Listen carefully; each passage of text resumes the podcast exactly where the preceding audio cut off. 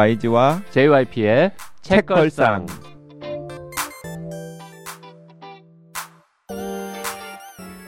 책에 관한 걸쭉하고 상큼한 이야기 YG와 JYP의 책걸상이 찾아왔습니다. YG 강량구입니다. JYP 박재영입니다. 박평 박혜진입니다. 와. 지난 시간에 이어서 2020 송년 특집 겸 2021 신년 특집 2020 올해의 책 진행하고 있습니다. 댓글 소개 몇 개만 하고 진행하겠습니다. 분리보나님, 어, 분리보나님 오랜만에 댓글 음. 주셨는데 네, 오랜만에 음. 주셨어요. 올 여름 한창 바쁜 시기가 있어 한동안 책걸상을 못 듣고 있다가 7월 22일에 방송된 김호님의 직장인에서 직업인으로를 8월 11일에 듣고 책걸상에 댓글을 남겼더랬습니다. 원래 제가 정주행 파이기도 하지만 특히나 책걸상은 두 분의 만담이 주인지라 그 흐름을 잃고 싶지 않아서 정주행을 고집하고 있었죠. 허허 거참 8월 12일에 중대 발표를 할 줄 알았으면 정주행 하지 않았을 텐데 유유 늘 폰에서 이어듣기를 해봤던 터라 중대 발표도 너무 늦게 알았다지요. 시즌 3의 시작도 펀딩도 전부 늦게 알아버린 저. 그치만 오늘 방송은 후다닥 듣고 책걸상 카페도 가입했습니다. 진공상태님과 세바공님이 이끄는 카페니까 싸울 일 전혀 없을 것 같고요. 크크. 뒤늦게 알았어도 펀딩 참여는 다 할 수 있다던데 어찌하면 될까요? 여행 준비의 기술은 이미 한 권 샀습니다. 여러 권 사서 선물할 수 있지만 저도 나름 읽어보고 선물해야 할 것 같아서 올해 마지막 날을 여행 준비의 기술과 함께 마무리할 예정입니다. 두 분 다시 돌아와 주셔서 너무 감사하고요. 8월 27일 팟빵 정기 후원 해지했지만 마음 많은 책걸상과 늘 함께였답니다. 읽어보고 네, 읽어보고 선물해야죠, 당연히. 아, 그럼요. 아무리 JYP가 쓴 책이고 책걸상을 좋아하신다지만 읽어보고 선물을 제 해야죠. 주변에 에, 지인들 중에서 어, 10권 선물했다는 분 있었습니다. 음, 읽어보고 읽어본 읽어보고 다음에 음. 안 읽어보고 아니에요, 혹시? 안 읽어보고는 모르겠어요. 여기 진짜 근데 선물 이야기 하신 분 또 있어요. 뉴요커님. 어, 여행 준비의 기술 여러 권 구매해서 함께 여행 가고 싶은 분들에게 이 책을 연말 연초 선물로 보내드리면 좋을 것 같아요. 코로나 끝나면 같이 여행 가자고 여행 프로포즈 하면서요. 음. 지금은 못 만나고 있지만 같이 여행 계획 세우면서 시간 보내면 대화의 소재도 풍성해지고 왠지 설레고 행복해질 것 같아요. JYP님 말처럼 여행의 시작은 여행 떠나는, 떠나는 시점이 아니라 여행 준비를 시작하는 때부터니까요. 음. 네, 커피 조아님 댓글 박평님이 좀 읽어주시죠. 손경제의 JYP님 나오셔서 여행 준비의 기술 책 소개하시는 방송 들었습니다. JYP님 긴장하신 듯 평소보다 왠지 조심스럽게 말씀하시는 느낌이랄까요? 이진우 기자님도 기존 방송 스타일대로 하신 것 같아서 어, 책걸상에 나오셨을 때보다 약간 건조한 느낌이었지만 짧은 시간에 손경제 애청자들로부터 책에 대한 관심을 사기에는 충분했다고 생각합니다. 네, 진소라님께서도 같은 방송 들으셨나 봐요. 저도 잘 들었습니다. 평소에 온갖 경제 전문가들이 게스트로 나오는 프로그램에 작가 게스트라 뜬금없었고 음. 또 JYP 진지한 모습을 보며 속으로 많이 웃었겠다 생각했습니다. 그 방송 뒷얘기 잠깐 드리면 음. 사실 손에 잡히는 경제에 무슨 책 특집 이런 거 안 하잖아요. 음, 네. 그리고 대부분의 게스트가 다 경제 전문가, 경제 전문 기자 이런 분들만 나오는데 예외적으로 크리스마스 특집으로 이제 여행 얘기를 했는데 음. 제가 긴장한 게 아니라 제가 그분들한테 폐를 끼칠까봐 음. 정말 조신하게 네. 얌전하게 네 거기 이제 원래 그런 코너가 없는데 거기 이제 PD님이랑 작가님이랑 진행하시는 이진우 기자님이랑 다 책을 읽고 재밌다고 한번 소개하자고 특별히 만들어 주신 시간이었기 때문에 제가 거기 가서 괜히 헛소리 하다가 방송 사고라도 나면 음. 사장님한테 불려갈 거 아닙니까? 야 니네는 왜 이딴 방송을 했냐고. 그래서 사고 안 나게 정말 조심조심 네, 조신하게 방송했었습니다. 음. 그 손에 잡히는 경제가 그 이제 좋아하시는 분도 굉장히 많잖아요. 그런데 영향력에 비해서 너무나 제작 환경은 소박해요. 어 그래요? 딱 스튜디오 가보면 생방송 스튜디오를 들어가도 음. 저는 생방송도 해보고 녹음 방송도 해봤는데 딱 세 분 있습니다. 음. 이진우 기자님 그리고 PD 작가 끝. 작가님 그 PD님 끝이에요. 놀랍게도 작가가 한 명이에요. 네 작가님도 한 음. 명이고 보통 이제 그런 경우에는 작가님을 뭐 두 분 쓰거나 이런 경우 최소 두 있는데 명은 필요한 프로그램 아닙니까 그거? 음. 근데 뭐 그 손, 손경제 작가님 워낙에 또 출중하신 분이라서 그러신 것 같아요. 우리 장 작가님이 2분 연봉을 받으시는 건가? 그런 것 같아요. 그냥 그러니까 이제 소수정예로 소수정예로 이렇게 딱 합류하고 좀 더 많이 가져가자 이런 식으로 좀 호, 합이 잘 맞는 분들끼리 뭐 서로 약속을 하신 게 아닐까 싶은데 어쨌든 굉장히 그 실제로 가보면은 좀 깜짝 놀라요. 음, 좀 어떠셨어요 효과는? 효과요? 효과. 음. 아직 잘 모르겠는데 그거 없는 거예요, 그러면. 어 그런데 진짜 어, 이상하다. 그 제가 최근에 한 출판사 사장님 만나 뵀는데 그 출판사에서 낸 꽤 두꺼운 벽돌책을 성경제에서 한겨레 김경락 기자가 소개를 했대요. 김경락 기자도 예전에 제 공장에서 같이 일했던 분이어가지고 저랑도 친분이 있는 분인데 그 김경락 기자가 소개를 했는데 200권인가 팔렸나? 팔렸대나 그랬대는데 성경제 소개하자마자 네. 아 이- 여행 준비의 기술도 네 200권 정도는 네 팔렸을 겁니다. 네. 네, 원래 하루에 한 200권 팔리는 거 아닙니까? 모든 책이? 아 그 정도 나오면 아, 많이 팔리는 네. 거죠. 네. 네, 네. SHIN 땡땡땡땡 님께서도 여행 준비의 기술을 사서 읽다가 생각이 들었습니다. 이 책은 주변 소중한 사람들에게 선물해야겠다고요. JYP가 빨리 다음 책을 쓰도록 아주 돈줄 내줘야겠어요. 네, 저기 돈줄을 내주다. 하, 정말 멋진 표현입니다. 네, 덤으로 과학의 품격도 좀 이왕 돈쭐 내주실 거면 네, 세트로 좀 어, 과학의 품격. 네. 다람쥐님 뒤늦게 듣고 드라마를 먼저 이틀 만에 다 보고 Normal People 책을 이틀 만에 다 읽었습니다. 여운이 길게 남더군요. 현실의 고통과 상처를 드러내고 위로하며 성장해가는 등장인물들 때문에 마음이 아프기도 했습니다. 읽고 나서 제 남편을 사랑하는 마음이 더욱 깊어진 건 무슨 이유에서인지 모르겠습니다. 15년을 함께 살면서 서로를 더 좋은 사람이 되도록 해준 관계라서 그런 것 같기도 합니다.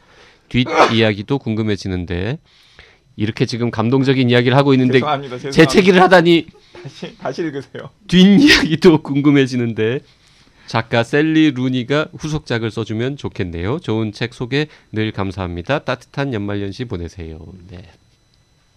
아마 샐리 루니한테도 돈쭐을 내주면 아 이거 다시 다시 다시 녹음해야 되지 않아요? 다시 하죠. 아니 그냥 자연스럽게 좋은데 왜 우리는 그냥 생방송처럼 해 그냥 아, 근데 너무 감동적인 음. 그 문구에 우리 너무 감동적인 거 싫어하는 방송이잖아요. 네. 네, 샐리 루니는 이미 돈쭐이 났어요. 그러니까 샐리 루니까지 걱정 안 해주셔도 되고요. 과학의 품격이나 걱정합시다. 네, 네, 네. YG JYP만 걱정해 주시면 좋을 것 같습니다. 네. 자, 저희가 2020년 올해 책 6권을 준비를 했는데 지난 시간에 두 권밖에 안 했단 말이죠. 네, 이번 인수공통. 시간에 이제 네권 해야 됩니다. 네, 잉수공통 마- 모든 전염병의 열쇠 그리고 만화가 다드래기 님의 안녕 커뮤니티 1권 2권을 추천을 했었고요. 자, 세 번째 책은 또 YG가 하겠습니다. 네, 제가 또 할까요? 어, 제가 지난 시간에도 잠깐 언급했던 책인데 그 제가 좋아하는 엄교 선생님과 김성호 선생님께서 함께 작년 봄에 펴내셨던 유튜브는 책을 집어삼킬 것인가? 음. 네, 이 책도 제가 어, 작년에 읽었던 책들 중에서 나한테 인, 많은 영향을 줬던 책들을 한번 새겨 보니까 다섯 손가락 안에 꼽히는 책이더라고요. 음. 그래서 또 공교롭게도 책걸상에서 이런저런 사정으로 소개도 하지 못했었어요. 그렇죠. 논의만 하다가 못 했죠. 네, 못했었던 책이라서 이참에 책걸상 애청자분들에게 권해드리고 싶어서 이 기- 엄교 선생님, 김성호 선생님께서 한꺼편은 유튜브는 책을 집어삼킬 것인가를 올해의 책으로 선정해 왔습니다. 이게 김성호 선생님은 언어학을 공부하셨던 분이고요. 엄교 선생님은 사회학을 공부하셨던 분인데 아, 이두 분이 제목은 유튜브는 책을 집어삼킬 것인가인데 사실은 이 유튜브는 책을 집어삼킬 것인가에 그 핵심 하드는 무엇이냐면 어 우리에게 배움이란 무엇인가? 우리에게 알미란 무엇인가에 대한 질문에 두 분이 서로 대화를 나누면서 답하는 내용이 이 유튜브는 책을 집어 삼킬 것인가에 들어 있습니다. 그러니까 언, 얼핏 보면 굉장히 가벼운 책 같은데 어 되게 묵직한 화두에 대해서 두 분이 논의를 하는 것이잖아요. 그래서 어 결코 가볍지 않으면서도 울림을 주는 여러 가지 이야기들이 그 안에 많이 들어가 있습니다. 음. 네. 그 책의 결론은 집어 삼킨다예요? 아니면 못 집어 삼킨다? 못 집어 삼킨다라는 거예요. 그래서 제가 어, 여러분들을 유혹하기 위해서 이제 왜 못 집어 삼켰는지를 이분들이 일목요연하게 답하고 있거든요. 그 답하는 내용이 사실은 책의 한 부분인데 제가 어 그걸 약간 소개를 해보겠습니다. 왜냐하면 어 책으로 대표되는 문자 매체는 그 유튜브로 대표되는 영상 매체와 비교했을 때 대체 불가능한 몇 가지 강점을 가지고 있고 앞으로 아주 오랫동안 그 강점이 대체되지 못할 것이라고 이 두 분은 생각을 하고 있는 것 같아요. 일단 첫 번째는 그러니까 문자 매체는 시공간의 제약을 받지 않잖아요. 그러니까 예를 들어서 이제 머릿속에 떠오르는 아이디어를 우리는 어떤 식으로든지 간에 언어화할 수 있잖아요. 그러니까 아무 때나 우리는 그냥 끄적끄적 하면서 지금 떠오르는 생각 같은 것들을 언어화할 수 있잖아요. 그런데 그런 아이디어를 아무렇게나 아무 때나 영상화하는 일은 사실은 가능하지 않죠. 일단 그게 첫 번째 이유고 두 번째 이유는 검색과 인용에서 책으로 대표되는 문자 매체는 유튜브로 대표되는 영상 매체와 비교했을 때 강점을 가지고 있다라고 이분들이 이야기를 하십니다. 그러니까 예를 들어서 우리는 필요한 정보를 문자 매체를 통해서 손쉽게 검색할 수 있고 또 그렇게 검색해서 찾은 중요한 내용을 인용할 수 있고 그렇게 수많은 텍스트를 모으고 변형해서 다른 텍스트를 만들 수 있잖아요. 그런데 영상 매체는 그런 일을 함부로 아무나 손쉽게 하기는 사실 굉장히 어렵죠. 현재까지는. 아니 근데 그 이야기에는 100% 동의할 수 있는데 네.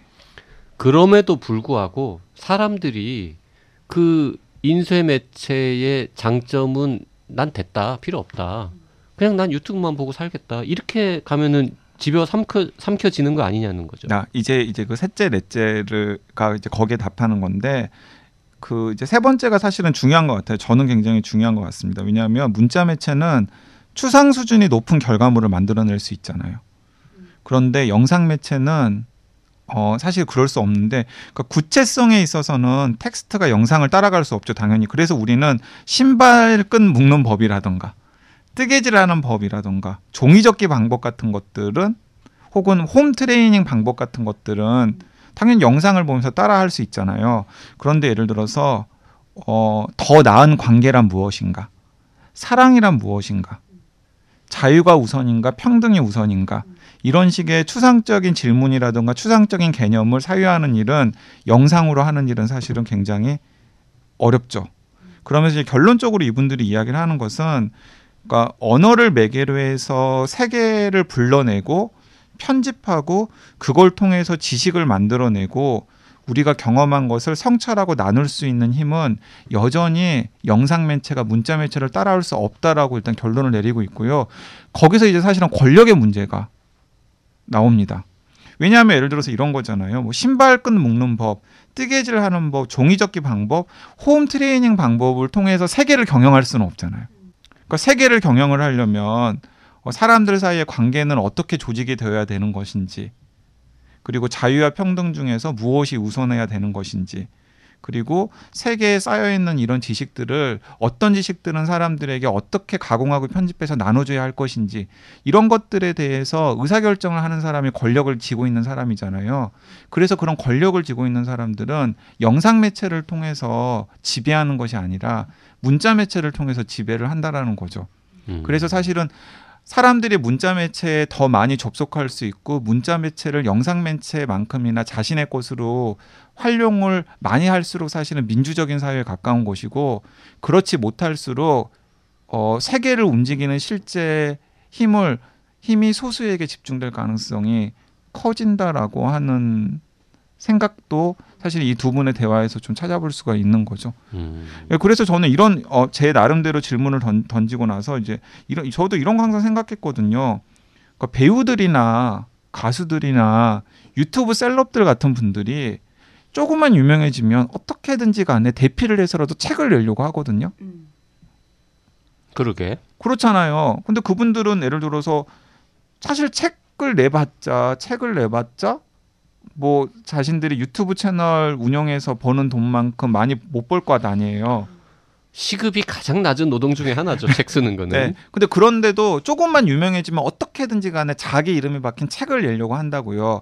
저는 그게 바로 어, 뭔가 유명해지고 뭔가 세상의 권력에 더 다가간 사람일수록 아 책이 가지고 있는 어떤 권력의 상징으로서 힘이 집약된 어떤 것으로서의 가치를 더 잘 알고 있기 때문에 자꾸 책에 더 집착하는 게 아닐까라는 생각을 해봤는데 어, 유튜브는 책을 집어삼킬 것인가는 이제 제가 방금 이야기했던 이런저런 이야기들을 두 분이 공부했던 여러 가지 책들이라던가 아니면 유명한 학자들이나 지식인들의 사유라던가 또 본인들이 곱씹어 가지고 해석한 내용들을 잘 섞어 가지고 음. 또 대화체잖아요. 그래서 어렵지 않게 잘 풀어내고 있어서 연초에 아 알미 우리에게 알미란 무엇인가 그 우리 삶을 살아가는 데 있어서 지식이란 무엇인가 이런 것들을 좀 고민하는 기회를 가지기 위해서는 굉장히 이 책을 읽는 게 좋다는 생각이 들어서 여러분들께 소개를 드리고 싶습니다. 네. 유튜브는 책을 집어삼킬 것인가? 박평님이 또 준비해 오신 책은 뭐가 있습니까?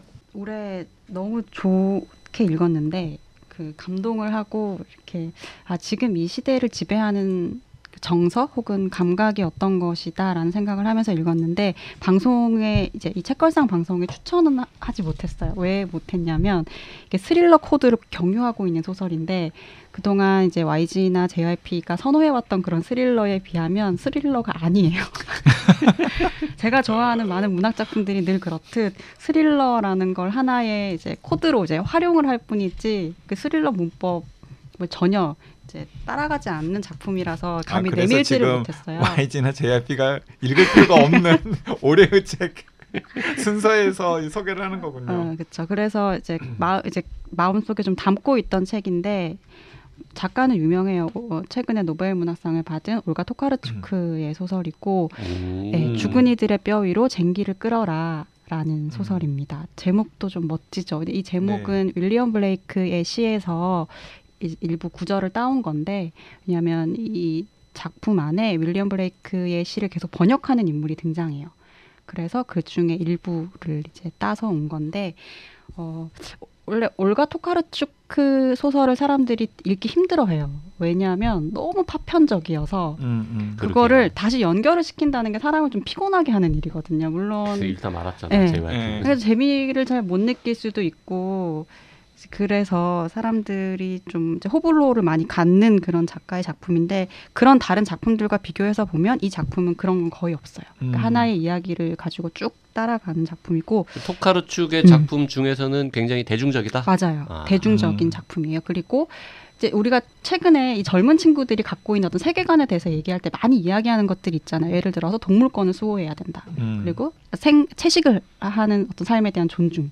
어, 이- 그리고 인간과 인간 아닌 어떤 존재가 맺고 있는 관계에 대한 성숙한 성찰. 다정함에 기반한 어떤 나약한 것들에 대한 성찰. 이런 그러니까 비인간으로서의 시점을 가지는 것이 되게 중요한 포인트로 많이 얘기가 되고 있는 것 같거든요. 음. 근데 올가 토카르츠크는 소설가이지만 동시에 거의 사회 운동가라고 할 수 있을 정도로 뭐 성소수자, 여성 인권, 동물권 이런 부분에 있어서 목소리를 많이 낸 작가 중에 한 명이에요. 그래서 노벨 문학상 받았을 때도 그 상금의 많은 부분을 자기가 재단을 만들어서 그런 환경 운동을 하고 이제 동물들의 에, 권리를 이제 지키고 수호하는데 이제 쓰겠다라는 음. 걸 실천을 한 작가이기도 하거든요. 그래서 그런 가치관 바탕 위에 서 있는 소설이에요. 그러니까 줄거리를 간단하게 소개하면 어, 이제 폴란드 작가니까 폴란드에 있는 깊은 산속 이 배경이에요. 그래서 거기서 혼자 사는 60대 여성이 이제 주인공인데 이 사람은 별로 친구도 없어요. 그러니까 옛날에는 교직 생활을 하다가 지금은 거의 이제 교직 생활을 정리를 하고 여기 들어와서 혼자 사는 거예요. 약간 괴팍한 노인 네, 뭐 사람들이 이런 보기에 좀 캐릭터군요. 기괴하고 그 음, 점성학 같은 거에 빠져 있어요. 음. 그러니까 무슨 얘기를 해도 별로 이렇게 사람들이 귀 기울여 듣지 않아요. 근데 어느 날 살인 사건이 벌어져서 이렇게 사람들이 죽어 나가는데 이 주인공은 아 저게 동물들의 복수다. 음. 라고 주장을 해요. 왜냐하면 뭐 주변에 뭐 사슴들의 발자국도 있었고 점성학적으로 지금 이거는 동물들이 이 인물들을 죽인 거다. 그리고 이 죽은 사람들은 어, 동물들을 굉장히 괴롭혔던 뭐 밀렵군이라든지 음. 이런 일들이 있었다라는 걸 자기가 이렇게 단서를 가지고 또 최초의 목격자이기도 해요. 그러면 거기서 오며 가며 지나가다가 보기도 하고 주장을 하지만 뭐 점성학 얘기하고 동물들이 사람들을 향해 복수를 하는 거라고 하니까 사람들은 전부 다 미친 여자가 하는 말도 안 되는 소리다라고 이렇게 얘기를 하죠. 그래서 이게 사실 앞에 제가 스릴러 코드를 그냥 이용만 한 거다라고 한 건 그러니까 연이어서 사건들이 계속 벌어지지만 그래서 저 이게 누구야? 누가 누굴 죽인 거야? 라는 대답을 이제 구하는 방식으로 가지는 않고 이 인물이 세계를 바라보는 방식 그리고 이 동물들을 바라보는 방식 이 캐릭터에 대해서 묘사를 하는 분이 되게 집중을 하는데 그게 되게 재밌어요. 왜냐하면 음. 이, 이 주인공 이름이 폴란드어라서 좀 재, 낯선데 두쉐이코예요. 근데 두쉐이코는 인간을 세 부류로 나누거든요.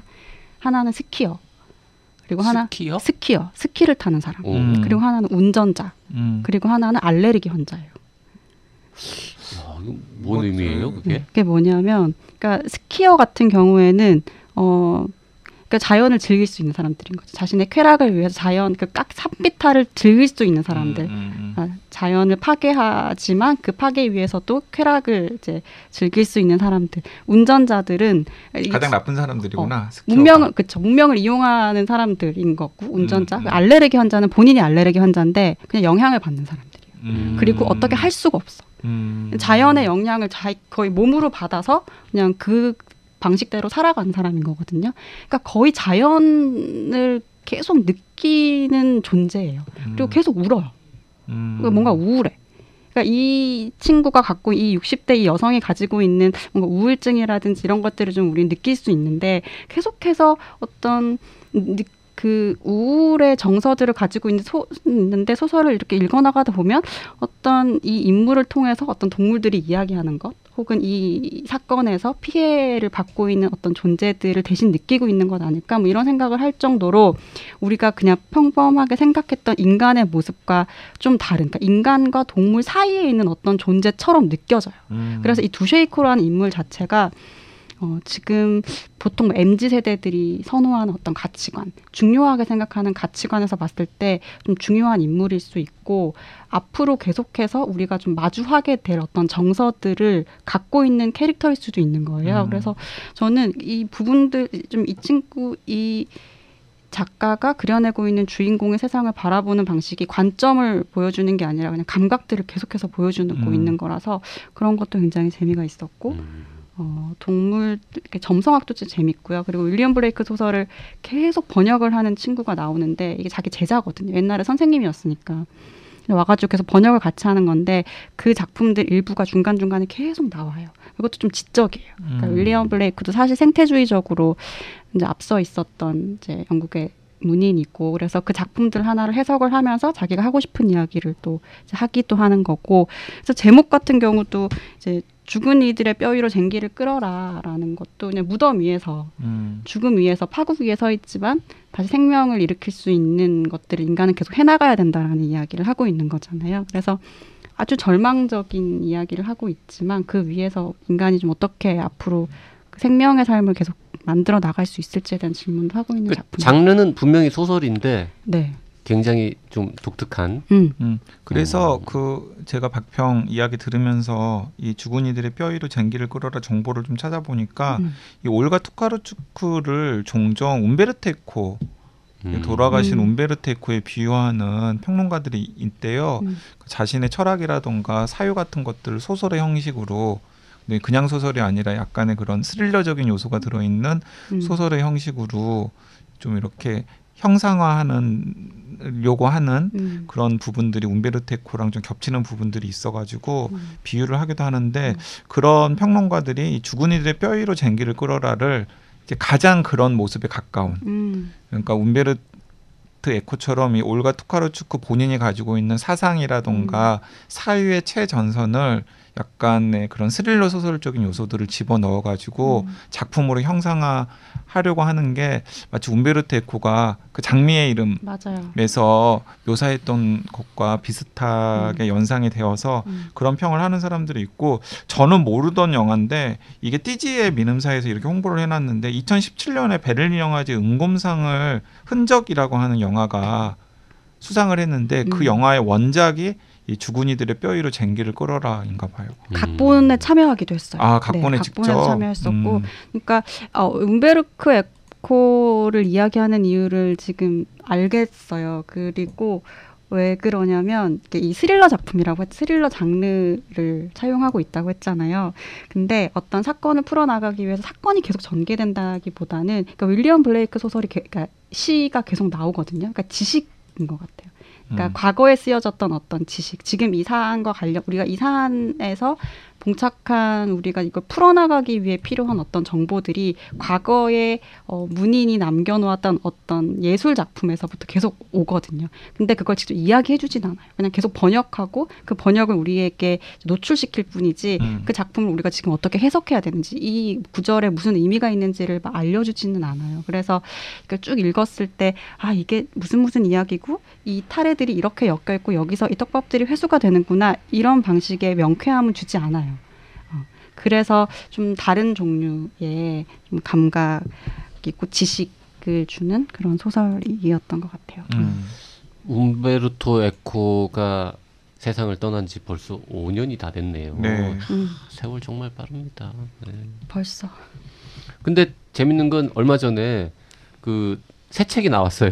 돌아가신 지 5년이 다 돼가는데 음. 움베르토 에코의 지구를 위한 세 가지 이야기라고 음. 이거 약간 동화 같은 뭐라고 소개만 봤는데 이것도 좀 살펴보고 음. 괜찮으면은 저희 방송에서 돌아가신 분의 새책 음. 네, 한번 다뤄보도록 하겠습니다. 죽은 이들의 뼈 위로 쟁기를 끌어라. 예, 박평의 2020년 올해의 책으로 음. 소개한 두 번째 책이고요. 네. 네, 그 JYP 또 한권 저는- 가져왔잖아요. 저는 이제 그 고백하자면 정말 힘들었습니다. 음. 왜냐하면 이제 올해의 책이라는 거를 고르는데 지가 안 읽어본 거를 선정하기는 어렵잖아요. 맞아요. 음. 네. 그래서 이제 올해 올해 그건 읽은 반칙이죠 사실. 그러니까 네. 그 올해 읽은 책들의 목록을 이렇게 쭉 봤어요. 그래서 사실 저는 그 뭐야 언론사들에서 그 뽑은 올해의 책을 별로 신뢰하지 않습니다. 음. 왜냐하면 아무리 생각해도 기자들이 제대로 읽지 후보작을 않았을 다것 읽진 않았을 거니까 제대로 읽지 음. 않았을 것 같은 책들을 그래서 원래 올해의 열, 책으로 10명 20명 선정한 모여서 하는 거잖아. 네. 맞아요. 음. 음. 목소리 큰 사람이 막 강력하게 주장하면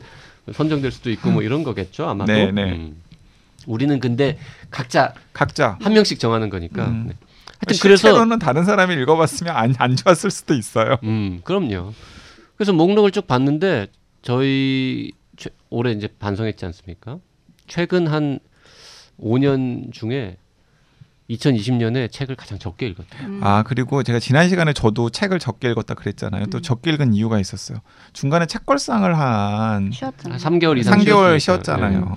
그 책걸상을 쉬면 확실히 그 책들을 업데이트하는 속도가 좀 떨어지더라고요, 확실히. 그리고 우리가 책 한 권 방송을 하기 위해서 한 권만 읽지를 않잖아요. 네, 여러 개를 몇권 읽죠. 읽다가 그 중에 좋은 거를 방송하기 때문에 예. 하여튼 방송을 몇 달 안 했더니 책이 확실히 줄었어요. 대체로 YG가 권하는 책을 JRP가 거부하면서 방송을 네네. 못하는 경우가 많죠. 그렇죠. 네, 이게 네네. 다들 알고 계시겠지만. 네네. 네네. 하여튼 그래서 이게 올해 이제 읽은 목록을 쭉 봤더니 올해는 한 60권을 못 읽었어요. 음. 음. 50몇 권 읽었더라고요. 음. 그래서 이 중에서라도 찾아보자 이러고 딱 봤는데 아무리 봐도 이거다 싶은 정말 JYP의 뒤통수를 땅 하고 때린 근사한 책은 없었다. 맞아요. 음. 2020년에 어, 이상하게 올해 그렇더라고요. 음. 그래서 이를 어쩐다라고 이제 박평 분발하세요. 음. 좋은 책 좀 써봐요 좀. 저 올, 올해 책 나와요. 어, 나 진짜로 에세이, 네. 언제 언제 어, 몇 월에? 언제 언제 나올지는 모르겠는데 진짜 올해 나오는 목표가 있어요. 올해, 올해 나오는데 언제 나올지 모르는 무슨 코로나 백신도 아니고 백신 나오기 전에. 백신 나오기 백신 전에 아까 백신 나오기 전이면 너무 바투고 어 9월 전에 집단 면역이 아, 집단 면역 어, 집단 면역 전에 전에. 네. 60% 전에. 야 진짜 근데 이런 대화 자체가 너무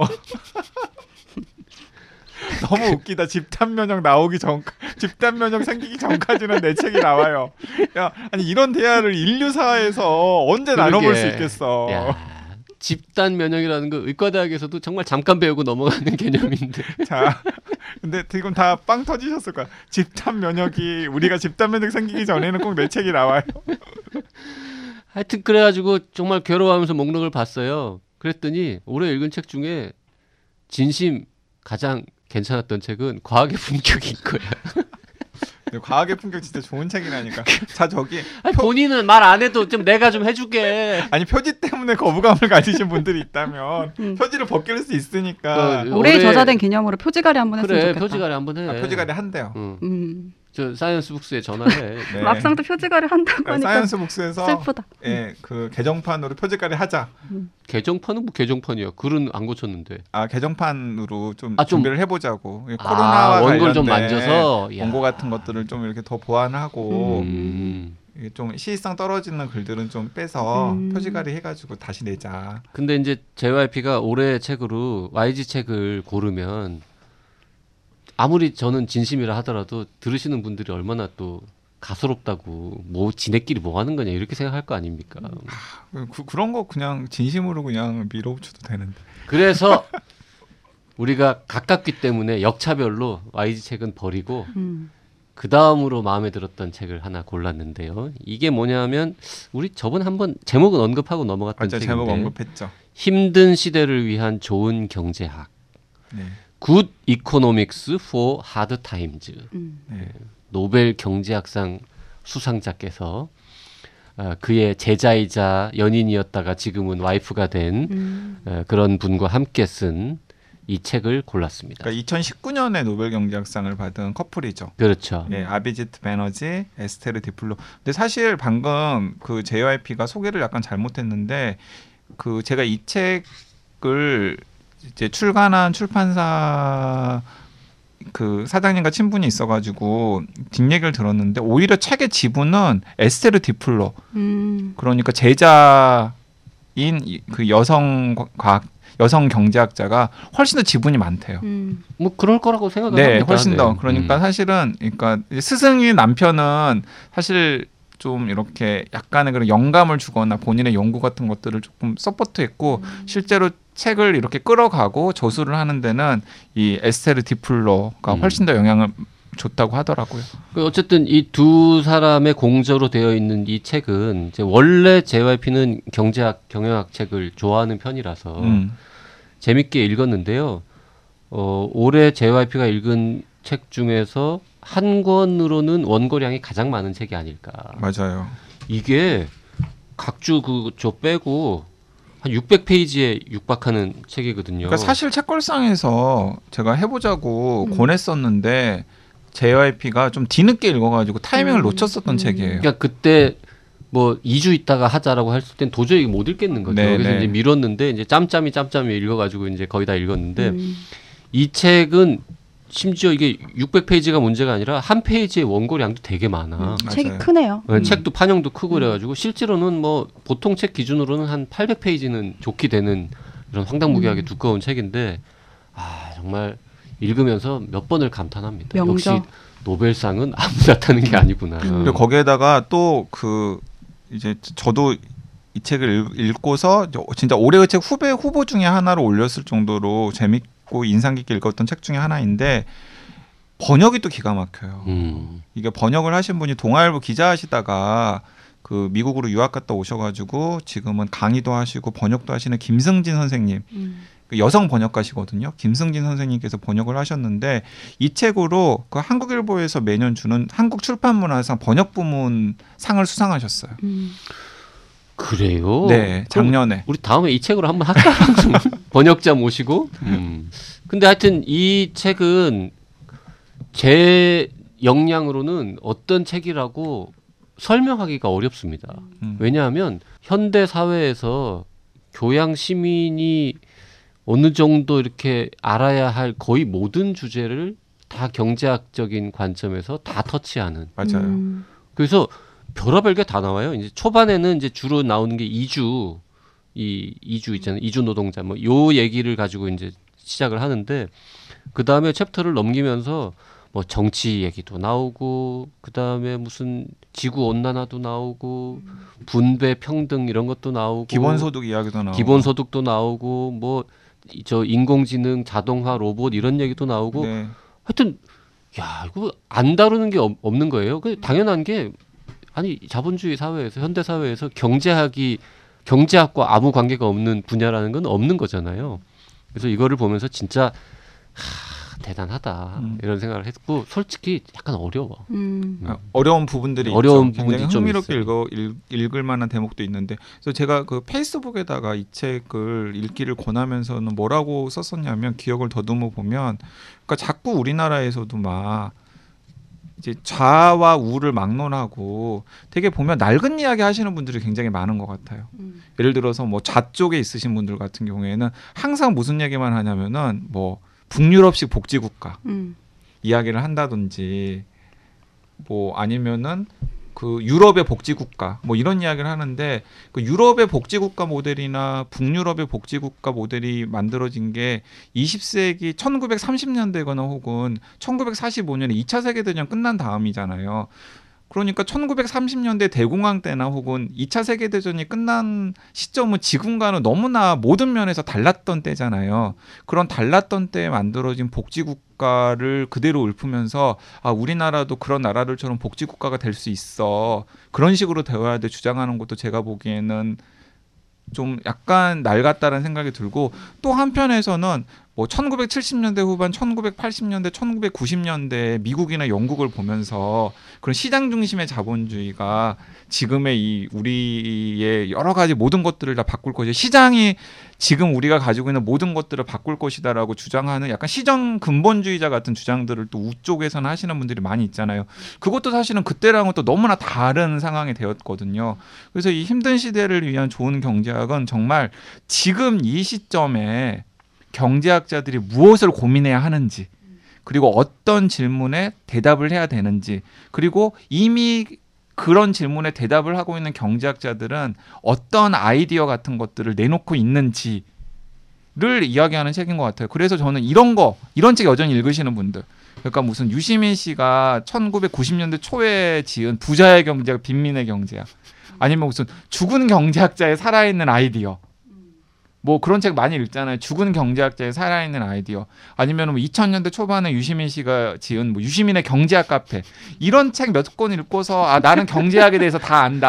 자, 또 나왔습니다. 네, 안티유. 네. 아 안티유가 아니라 안티유가 아니라 진짜로 진짜로 그러니까 그런 것들은 사실은 다 너무 낡았고 그러니까 지금 지금 가장 최전선의 경제학자들은 어떤 질문에 답하려고 노력하고 있는지 이런 것들을 좀 이렇게 들여다볼 수 있는 약간 통로가 될 수 있을 것 같아서 아, 이 책 좀 읽어보셨으면 좋겠다 생각이 이런 들었어요. 이제 외국의 명절을 보다 보면 알게 되는 중요한 사실 중에 하나는 현재 한국 사회에서 유난히 두드러져 보이는 문제들이 꼭 한국의 문제만은 아니다. 전 세계적인 문제. 다른 나라도 비슷한 문제들을 하고 있고 또 갖고 있고 심지어 더 심한 경우도 있다. 뭐 예를 들어서 뭐 무슨 저 정치적으로 쏠림이라든지 뭐 지네끼리 끼리끼리 모여가지고는 놀고 뭐 사람들이 점점 뭐 보수화된다거나 뭐 무슨 진실을 외면한다거나 뭐 선 포퓰리즘이 문제 이런 것들은 우리만 문제가 아닌 거예요. 뭐 더 심한 나라들도 많고 그래서 그런 식으로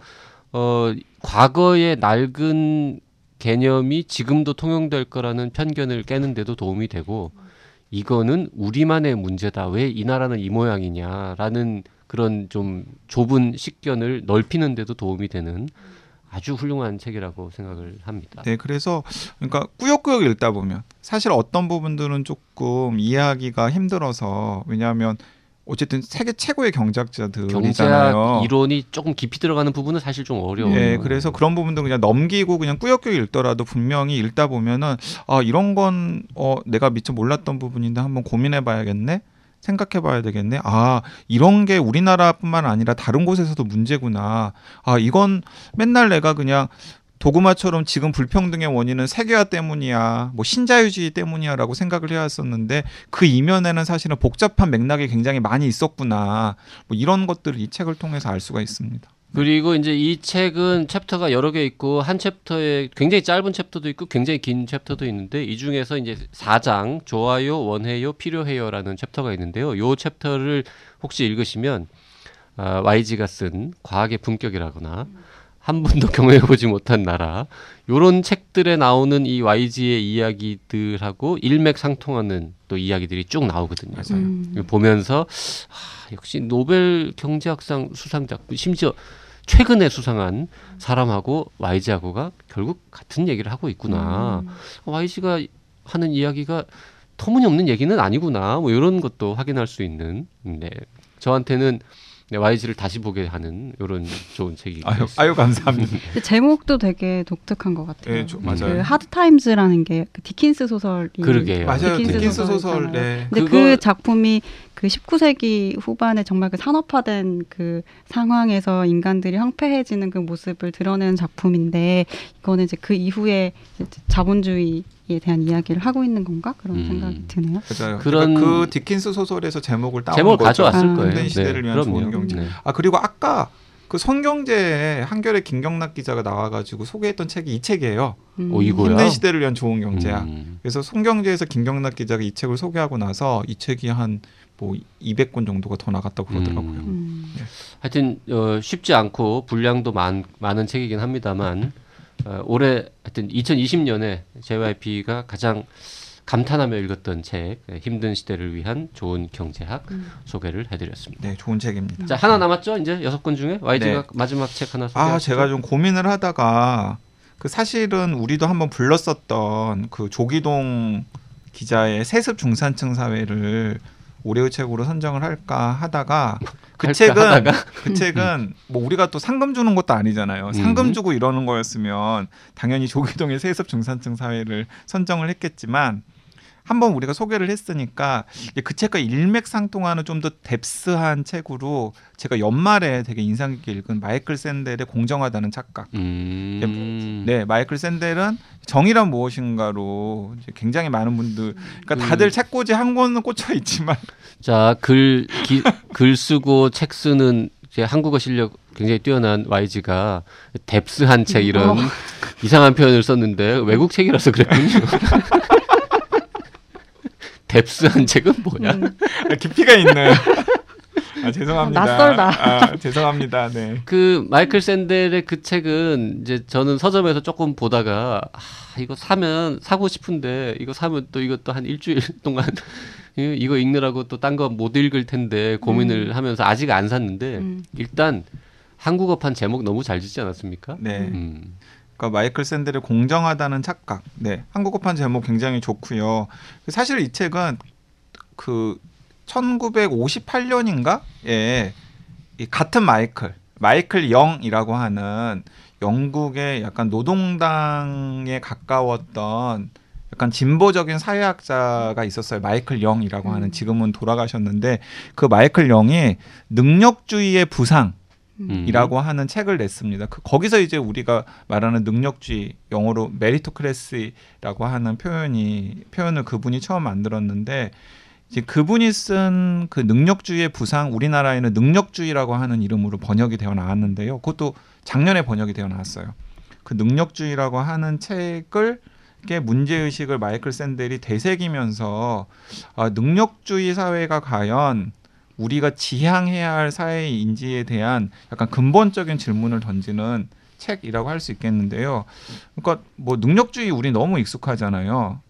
그런데 1958년에 능력주의의 부상이라는 책을 냈던 마이클 영이라는 사회학자도 그렇고 이 마이클 샌델도 그렇고 어, 능력에 따라서 그러니까 신분이 아니라 능력에 따라서 성공과 실패가 결정되는 사회가 굉장히 공정해 보이는 것처럼 보이고 우리가 그걸 당연히 익숙하게 생각을 하지만은 사실은 그 이면에는 더 위험한 무엇인가가 숨어 있을 수도 있다라고 이야기를 합니다. 거기는 이제 크게 두 가지인데요. 하나는 무엇이냐면 신문제 사회에서는 이런 가능성이 있다라는 거예요. 예를 들어서 신문제 사회에서 어, 타고나기를 금수저로 타고나서 부와 명예를 가지게 된 어떤 사람은 어, 불현듯 이런 식의 자아 성찰을 하게 될 가능성이 있다라는 거죠.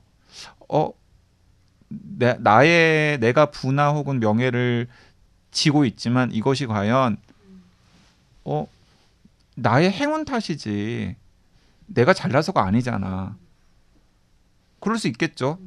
뭐 그런 성찰을 하는 사람이 그렇게 많지는 않겠지만은 그리고 그런 능력주의 사회에서 실패한 사람들도 내가 어, 부나 명예를 지지 못하고 실패한 인생을 사는 게 이게 내 탓이야? 어, 우리 아버지 어머니가 귀족이 아니었기 때문에 혹은 왕이 아니었기 때문이지? 그러면서 더 나아가면 아 왕의 왕후 장상의 씨가 어디 있어? 이런 사회 엎어야지. 이제 이러면서 어, 세상을 좀더 낫게 만들고 그리고 지금 지배받는 사람들이 아 내가 지금 처하는 상황이 결코 정상적인 상황이 아니다라는 데 대한 문제 의식을 끊임없이 환기를 하면서 이제 세상이 바뀌어 왔다라는 거죠. 그런데 능력주의 사회에서는 그런 가능성이 원천적으로 차단되는데 일단은 능력주의 사회에서 이제 아래로 내려다보는 지배 엘리트들 같은 경우에는 어떻게 생각을 하냐면은 내가 지금 성공한 게 우리 아버지 어머니 우리 할아버지 할머니가 잘나서가 아니라 내가 열심히 노력한 탓 아니야? 내 재능과 내 노력, 때문에 여기까지 올라왔는데 내가 누릴 수 있는 걸 당연히 누려야지. 어, 내가 이걸 못 누릴 이유가 뭐야? 일단은 그래서 자신의 지위에 대한 일말의 성찰의 가능성이 오히려 더 차단된다라는 거죠. 그리고 또 거기다가 이제 이제 밑에서 위로 올려다보는 사람들 같은 경우에는 자신의 실패가 자신의 노력 부족이나 혹은 자신이 열심히 하지 않은 탓이라고 자책하면서 자기 착취에 예, 자기 빠지죠. 착취에 빠지게 된다라는 거죠. 그러면서 지금 자기가 이렇게 실패한 인생 그리고 위를 올려다볼 수밖에 없게 사는 것은 당연한 것이고 내가 여기서 벗어나지 못하는 것은 나의 탓이기 때문에 누구의 음. 탓도 아니기 때문에 나는 지금 이걸 받아들일 수밖에 없어야 된다라는 생각이 하게 된다라는 음. 거예요. 그러면서 오히려 능력주의 사회에서 사회의 변동 가능성이 커지기는커녕 더 적어지고 그러면서 위에서 내려다보는 지배 엘리트들은 여러 가지 방식을 통해서 자신들이 가지고 있는 지위를 그 능력이라고 하는 고리를 통해서 세습하도록 하는 여러 가지 일들을 획책하고 있고 음. 그것이 지금 이 능력주의가 지배하는 새로운 지배 피지배 사회의 등장을 음. 불러왔다라는 게 그 1958년에 능력주의의 부상을 썼던 마이클 영은 경고를 했고 음. 마이클 샌들이 마이클 샌들이 지금 미국 사회나 한국 사회나 유럽 사회를 들여다 보니까 아 실제로 그러고 있다라는 것 같은 거예요. 음. 그래서 이제 거기에 대해서 화답하는 어, 능력주의가. 어떤 과정들을 거치면서 지금의 상황에 이르게 되었고 그리고 그런 능력주의의 폐해들을 이미 이미 인식했던 사람들이 있었어요. 좌에서도 있었고 우에서도 있- 있었고 그런 사람들의 기획들이 과연 왜 실패할 수밖에 없었는지 왜 능력주의가 가지고 있는 여러 가지 문제점들을 지적하고 극복하지 못했는지 같은 것들로 짚고 그리고 마지막 말미에는 약간 소박할 수도 있지만은 이런 능력주의를 벗어나기 위해서는 우리가 무엇을 해야 하는지에 음. 대한 샌델의 대답 같은 것도 좀 들어있고 그래서 음. 제가 보기에는 오히려 정의란 무엇인가 보다 지금 한국 사회에서는 더 많은 사람들이 읽고 좀 토론해야 될 책이 아닌가라는 생각이 들어서 그 정의란 무엇인가 보다 가독성은 어떻습니까? 가독성은 더 좋아요. 음. 오히려 더 저널리스틱해요. 음. 돈으로 살 수 없는 것들보다 잘 읽히지는 않죠 그래도 자- 아, 잘 읽히지 않, 않는데 거의 비슷합니다. 중간 수준. 중간 수준. 음, 돈으로 살 수 없는 것들하고 정의란 무엇인가의 중간 정도의 중간인데 돈, 가독성? 돈으로, 돈으로 살 수 없는 것에 좀 더 가까워요. 아, 뭐 그 정도면은 네, 잘 그- 읽히는 네, 편이죠. 잘 읽히는 책이고 그래서 아예 그냥 이 책을 쓰려고 1년인가 한 학기인가 수업을 했더라고요. 또 하버드 음. 대에서. 음. 그래서 학생들의 반응 같은 것들도 보면서 본인의 내용들을 가다듬었던 것 같고 근데 미국에서 뜻밖의 서평 같은 게 많지 않거든요. 근데 저는 그 이유를 책을 읽어보니까 알겠더라고요. 왜요? 오바마를 그렇게 욕해요. 음. 그래요. 그러니까 왜냐하면 그렇다고 트럼프를 칭찬하지는 않을 거 아니에요. 트럼프는 아예 그냥 트럼프 같은 인간이.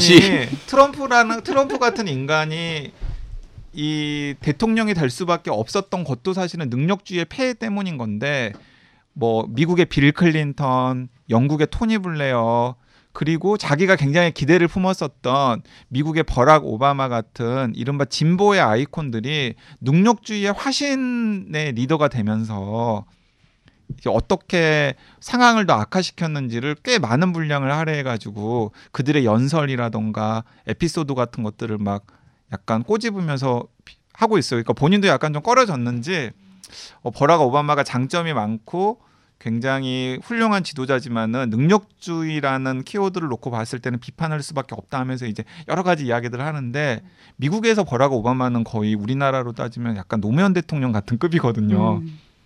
그래서 여러 의미에서 여러 의미에서 그래서 그 좀 리버럴들 그러니까 책을 잘 많이 읽는 리버럴들이 미국의 리버럴들이 이 책을 읽고서 많이 약간 불편했을 것 같다는 생각이 들더라고요. 음. 제가 그 한 2주 전에 서점에서 이제 좀 읽다가 음. 잠깐 잠깐 망설이다가 일단 놓고 나왔었는데 그때 어떤 생각을 했냐면 뭐 모르긴 해도 YG가 이거 다 읽을 거다. 음. 다 읽은 다음에 괜찮다고 하면 그때 사도 늦지 않다. 이러고 이제 그냥 왔었는데요. 오늘 이야기를 듣다 보니까 음.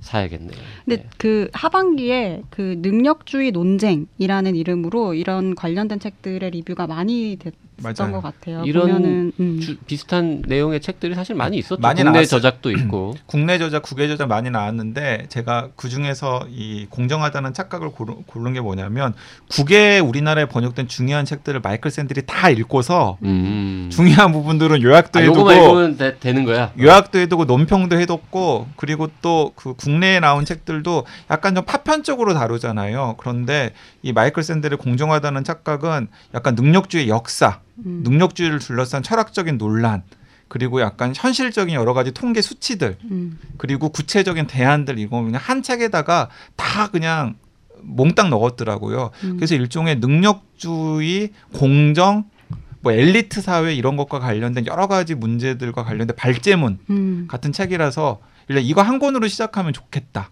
라는 생각이 아, 들었습니다. 그러면 그 인수공통 모든 전염병의 열쇠를 읽고 그 바이러스와 함께 살아간다를 읽으면 되듯이 이 공정하다는 착각을 읽고 나서 같이 읽으면 좋을 책이 떠올랐어요.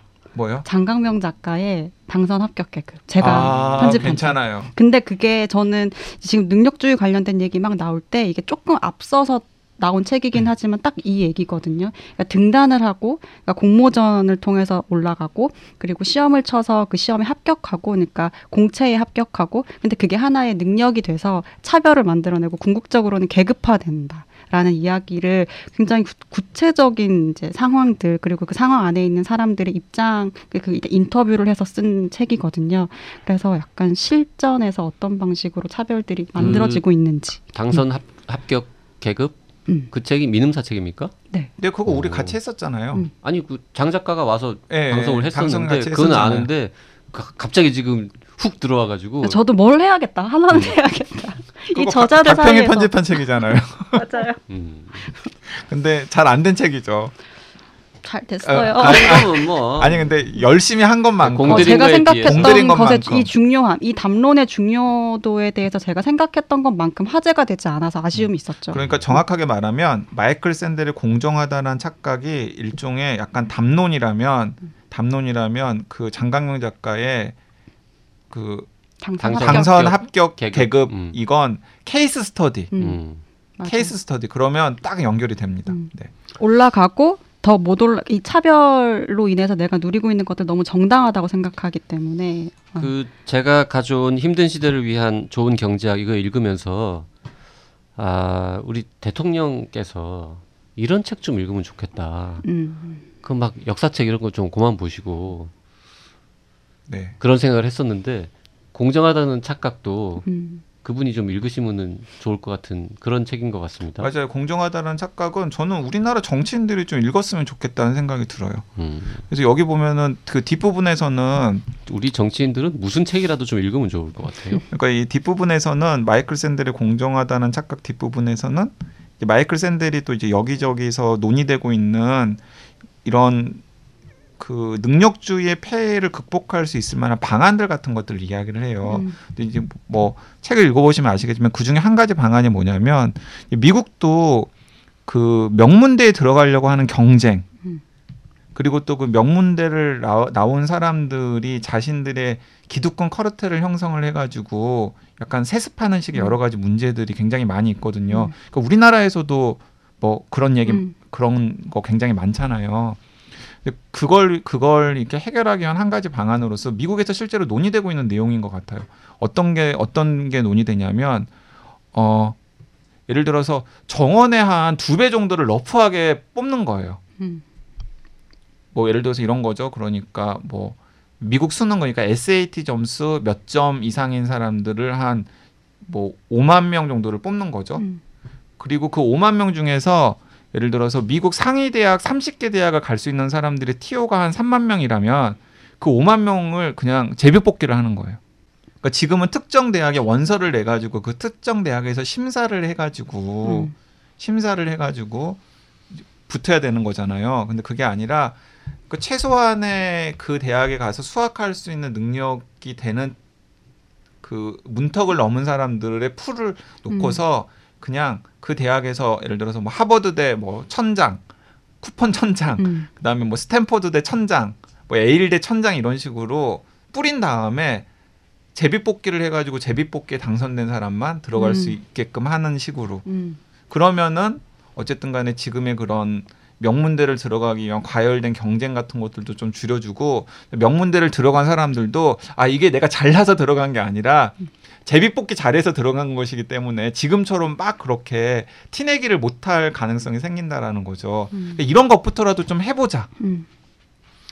뭐 그런 아이디어 예전부터 이제 가끔 했던 이야기고 오늘 네, 시- YG도 얘기했는데 예, 실제로 어떤 대학에 실현 가능성은 사실 없죠. 없죠. 그러니까 네. 실제로 60 60년대에 이제 이런 능력주의 폐해를 미리 그 선취해서 좀 경고를 했던 어떤 대학의 학장이 아이비 어떤 대학 학장이 그걸 해보려고 했대요. 음. 근데 동문들이 반발. 엄청나게 반대하고 학교 구성원들이 엄청나게 반대해가지고 내 능력에 대한 또 하더라고요. 공격이 될 수 있으니까. 그렇죠, 그렇죠. 음. 아, 어중이 떠중이들이 음, 음. 뭐 제비뽑기 해가지고 우리 대학에 들어올 수 있단 말이야. 음. 이러면서 반대해가지고 성사가 안 됐다고 하는데 그런 걸 해야 된다라고 진지하게 목소리 내는 사람들이 많이 있다고 하더라고요. 네, 오늘 어, 지난 시간과 이번 시간 어, 2020년 올해의 책 특집 여섯 권의 책을 골라서 네, 소개해드렸습니다. 지금 막 이제 연초부터 입 나온 애청자분들 있지 않을까. 뭐 하- 한꺼번에 이렇게 많이 한꺼번에 던지면 이렇게 많은. 책을 던지면 아, 어떡하느냐. 바로 바로 옆에 이렇게 한 회를 이렇게 길게 녹음하면 어떡하냐고 입 나온 PD도 있습니다.